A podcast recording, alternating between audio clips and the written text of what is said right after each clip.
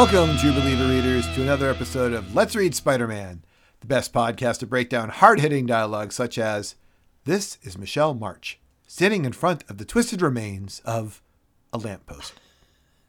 Here to provide analysis for that line and so much more is my friend Eddie. How are you today, Eddie? You know, uh, things are doing, things are going better, James B. Uh, so I'm looking forward to uh, reviewing or talking about Web here. Uh, a lamppost. I'm not sure if I know when this twisted lamppost happens. When does it happen? It happens when the in book uh, Web of Spider-Man 13, when Spider-Man tries to kill the uh, guy crossing the street by Oh, with, that's a right. truck. Yes. Apparently, you'll not be providing analysis for that line at this time. Sorry, James B. It was bound to happen. We had a good run. Well, listeners, we're going to talk about three books from Web of Spider Man. They're going to be books 11, 12, and 13. And without further ado, from February, March, and April of 1986, Stan Lee presents Web of Spider Man 11, 12, and 13. Have you seen that vigilante man? Law and Order and Point of View. Written by Danny Fingeroth, Bill Mantlo, and Peter David. Art by Bob McLeod, Sal Buscema, and inked by Kyle Baker. James B., let me give the listeners a brief summary of these books. You can help me out too. In Web 11, Peter Parker saves a laundromat owner's daughter from a trio of street level hoodlums uh, as they try to rob and assault her. Inspired by Peter, a neighborhood watch forms called The Peter Parker Patrol. Yeah, knowing who he is, the hoodlums take revenge a few times against Peter. Peter goes to Flash Thompson for advice about bullies and then confronts the trio as Spider Man. The street punks don't back down. and they set fire to Peter's apartment. Web of Spider Man 12 starts with MJ and Peter salvaging things from his burned apartment. Although the trio of culprits are arrested, Hector, the older brother of one of the hoodlums, springs them with bail and promises to kill Peter. Yeah, in a deadly mix up, MJ is almost killed, but Spider Man saves her. Hector is arrested, and Peter takes Flash's advice and doesn't press charges against anyone else. In Web of Spider Man 13, J. Jonah Jameson spins a story to look like Spider Man tried to throw someone in front of a truck. Yeah, crazed by the bad press, Spider Man corners J. Jonah Jameson in his office and threatens him. Shrewd as always, J. Jonah convinces Spider Man hurting him would validate his point of view.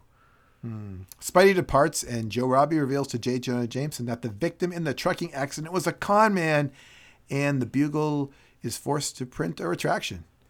What I like too is that I like that Flash Thompson and Mary Jane are actually playing parts in these books. I think their opinions actually add to the story. They help elevate these books from good to great. Yeah, this part where Flash is talking to Peter about their past when he was a bully and Peter was what he thought was the victim. It's pretty interesting. Can we talk about it? Yeah, that's actually pretty amazing. I think we should call that up in front of us so we don't misquote it too.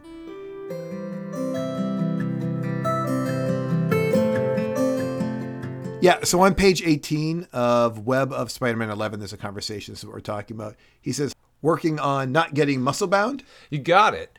Even ex high school jocks have to stay in shape. Something on your mind, Pete? You don't usually just drop over. Yeah, actually, there is. I need some advice. For me, now there's a switch. Yeah, I've got some guys. I'm not sure how to deal with Flash. I wanted your input because they're bullies like used to be, only worse. Me? I was never a bully. Uh, you're kidding, right? No, I mean it. When was I ever a bully? Uh, what about high school? You want some Gatorade? Great, great for you. What about it? Bullies are creeps who pick on defenseless nerds to make themselves feel big. I never did that. All I did was razz you every so often. And frankly, Pete, you brought that on yourself. Yeah, you can't be serious, Flash. How could you say I asked for the treatment you guys gave me? All I ever wanted to be was liked. Could have fooled me. You never went to parties. You never went to the movies or to dances, even though we invited you. Yeah, but Flash, I had responsibilities to my aunt, to. We all had responsibilities, Pete, but we made time for each other. You made it clear that you always had something more important to do than be with us. How do you think we felt? Heck, poor Liz Allen practically threw herself at you, and you cold shouldered her, embarrassed her terribly. I naturally, I never missed a chance to try and take you down a peg. Face it, Pete, you were stuck up. You still are in some extent.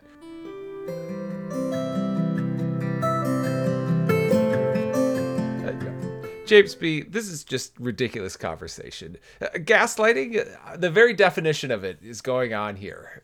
Flash is trying to confuse Peter, right? I, but I don't understand why. There's no way that this could have played out the way he's saying it. I'm not so sure. I think they did a really good job with this. It's not. It's not as unbelievable as you're making it sound. I think you're. I think you're. It's just crazy to think that his perspective was that this is Peter's fault that he got picked on like this. Like, I mean, we know what it was like to be Peter Parker in 63 Spider Man. He was absolutely friendless, and they were cruel to him. Yeah, I guess. I don't buy but it at all. it's terrible. I don't know. It they, he does bring up some decent points about you never went to parties, you never went to the movies, to the dances, even though we asked you to go along. You know, you always had something more important to do because remember he's always taking off to be Spider Man. True. That's true. But he was also So- an incredibly good student. I, he got picked on for being a nerd more than anything. Yeah. Bookworm, panty waste. Well, the whole point is that you're not really getting to. He's saying, "Hey, maybe you could go to the bully and be like, hey, Right. you know, let's let's be friends." this this trio of hoodlums wants to befriend him. Well, that's kind of what the whole conversation here. Like, uh, is your problem with this conversation that they're having it, or that what how Flash thinks about it? My problem, my biggest problem is the perception that Flash has about the past between him and Peter. That he Okay, so why is the writer why is the writer putting this in here? Well, why is this he's standing- putting it in. A, it's, a, it's it's for a plot device here to like put Peter in a more awkward situation when he's dealing with these three hoodlums who are harassing him. That's what I think. So you don't want this in the book. Yeah, I well, if they're going to put this in, it needs to be in a way that doesn't include this past, which I think is faulty or you know a faulty narrative. It makes it more interesting. You got that's for sure. I read this and I thought to myself, next time someone's giving me a hard time, maybe I'll approach something differently. I'm not even joking. Wow. I was thinking like this is a different perspective I never really considered rather than just like fight, fight, fight and this guy's wrong and I'm right. Like maybe what do I need to do to kind of make this better? Like why is why are we having this conflict? Right? Right. But I thought this was really clever writing in this book. I think this was this was the best part of this book, right? This was the best part of this book. Yes, absolutely. The most interesting for sure. Yeah, I mean the fact that these guys keep coming back back at Peter because he he tells the press, whoever he tells, he tells somebody his name is Peter Parker, right? They ask Yes. who you are, and he's Yeah. like, I'm Peter Parker. Well, they re- yeah they And then recognize him because it's like his building. The laundromat's in his building or something like that. he gives him the name. He says, "What's your name, son?" He goes, "Peter, Peter Parker." He tells them on page Oh, okay. seven his name. He's like, "Anything we can do for you, young man?" He's like, "Yeah, report the mugging, but leave my part out of it." Ah, yes. He's like, the last thing Peter Parker needs is publicity. And then they're like, we're going to have the Peter Parker patrol. And that's everywhere. And then they, they attack his building a couple times. Yes. And they attack it with like smoke bombs. And, and they put, uh, you know, they, they're, they're messing around with all his appliances and doing different things. They don't actually, I don't know if they actually set it on fire. Because that's why the place doesn't burn down. The, the fire department doesn't come, do they? Uh, they do come at the end. We see them all running into the building on the last panel. It's clear that things are destroyed and burned, and there's flooding and stuff like that. So it's pretty Yeah, bad. he says most of the damage was smoke related. This gimmick was not really designed to generate flames. These are rank amateurs. So most of that's why I said the damage is mostly just smoke. True. So anyway, we get these two books, and the moral of the story at the end is that Peter doesn't press charges against these people. crazy, so crazy to me. Yeah, but isn't isn't that? But it kind of doesn't it kind of stop the madness? Is that the whole point? Like, Right. Listen, like you know, now well, they do all these theoretically, things to I mean, this is not like the time that he let the kingpin go because he was in a catatonic state, and I was like, "Yo, that's the kingpin." Yeah, but they're all. Remember, he lets them go too because the guys know that the brother Hector, who we mentioned Right. in the little summary, Yeah, yeah. Hector's like out to like you know kill someone. Yes. And these guys are like, hey, we're not trying to kill people. Like we're not. That's not what we're all about. So because they sort of do him a solid, he's like, yeah, never mind. I'm dropping the charges. Let's just let bygones be bygones, and then it wraps up nicely. I, I thought this was a good little two part story. Yeah, You know? it, it's it, they play up the fact that these these guys, the hoodlums, they're really just kids in the neighborhood. I mean, there's a scene in a barbershop where the barber's like, I wish those kids wouldn't be around my neighborhood. But like he, you know, hoodlums. Uh, that's why Peter David uses the word hoodlums instead of like thugs or mobsters. They show two of the three kids' families and they're not happy with like the parents are like mad at these kids you know? They're like the one gets beat by the dad because he has some money and the dad realizes immediately he's like you dropped out of school. There's no way you could have made this money legitimately. And then yeah they're all good yeah and then the, the kid's walking with his buddies like yeah and i told my dad stick it to him. Meanwhile he was getting he was, yeah, like, he was like sorry dad. Right. But but this story was a nice it was a spider-man's building you know uh, peter parker's apartment gets burned mj gets in danger in it. And yes you could have swapped the whole story out for a different hero but i felt this was a peter parker story. I remember peter parker's fire. For sure it's going to cause mj to paint it. It wasn't like peter parker went to a strange town met some people and then solved the crime. Right. and then you know the local laundromat people were like thank you sir. Like it was you know it was it was relevant. The peter parker patrol. I'm always it's going to be very memorable. But this was not as good to me as the uh, the final story. Oh. I thought the final story was was excellent. Brilliant.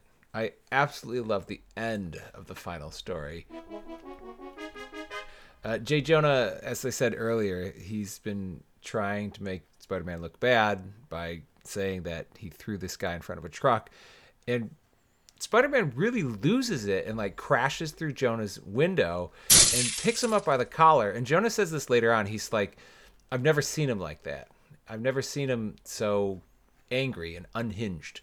And Joe Robbie says to Jay Jonah, "Yeah, you, why can you blame him? You're always calling him a menace. You're writing all these nasty things about him. Like, you know, it's bound to happen." Yeah, he says that. He says that back to him, and then two really significant things happen here. When Spider-Man's got Jay Jonah in his clutches, really. He's got him pinned against the wall. Spider Man says, Don't give me that. You're the one who made them believe I was a menace. And then Jay Jonah's like, Oh, really, Spider Man? Look at you yourself. You're so blasted smug. And he goes on to say, like, you're the one that's making yourself into a menace, particularly threatening people in the way that you're threatening me. And then there's this great scene where there's no words and they look at each other. And Jay Jonah's like, and frankly, Masked Man, I didn't think I was that good of a writer. And just Spider-Man realizes he was defeated here because he can't hurt Jay Jonah. That would vindicate him being this terrible person. Ah, do you think Spider-Man is more likely to be a menace, or do you think that Flash Thompson is less likely to have been a bully? Uh, it's got to be Spider-Man is more likely to be a menace, right? There's no way. Don't Flash tell me. Thompson it's your wasn't opinion. a bully. Menace. It's your I declare. What about you, James B? I think I'll go the opposite again. I think it's more likely that uh, um, that Flash Thompson is not as much of a bully as we think he was. Ah, okay, all right. Uh, you know, you're you're re- you're watching a Peter Parker's perspective story, and of course, Flash Thompson's the bad guy in all the stories. You don't see True. him go home and tell his mom, "I wish Peter Parker would hang out with me more." Right, So right. I just So good, good web of Spider-Man stories here. excellent. This last one's so good. We, we should even talk about what Joe Robbie and Jay Jonah exchange afterwards too, right? Jay Jonah says uh, when he learns that the guy was a con man, he realizes I got to print a retraction, and then he tells Joe Robbie print the retraction, and he goes, "What if I hadn't said to print the retraction?" Joe Robbie's like, "I would have quit," and Jay Jonah's like, "I knew you'd say that," and that just kind of shows the relationship. Oh, great writing at the end of this book. Well, speaking of the Daily Bugle, it's time for our sponsor today. Okay.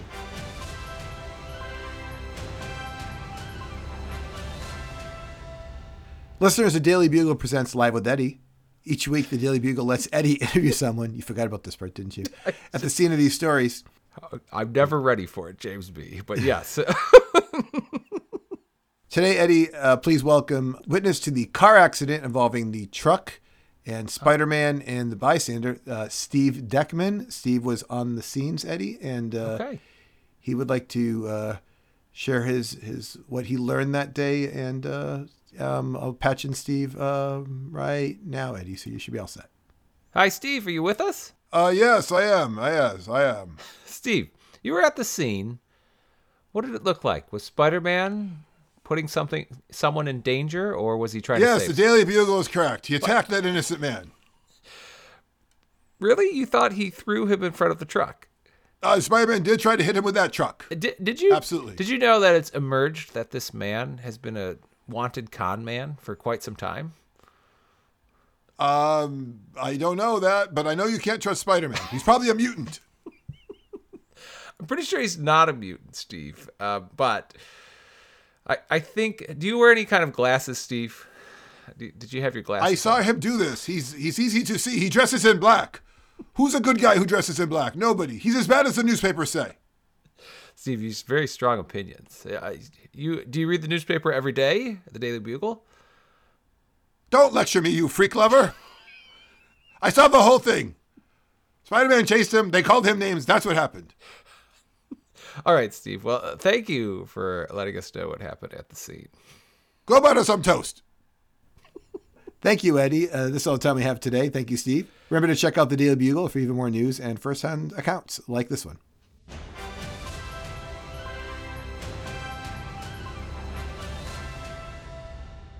Eddie, how can people reach us? You can email us at let's read spiderman at gmail.com or click on the link in this podcast description to join our Discord channel and connect with us through social media. And I'm James B, joined by, Eddie, and now it's time for Eddie's most interesting realization. Peter is forced to change into Spider Man in a bush because the Peter Parker patrols prevent him from slipping out of his skylight. Goodbye. Goodbye.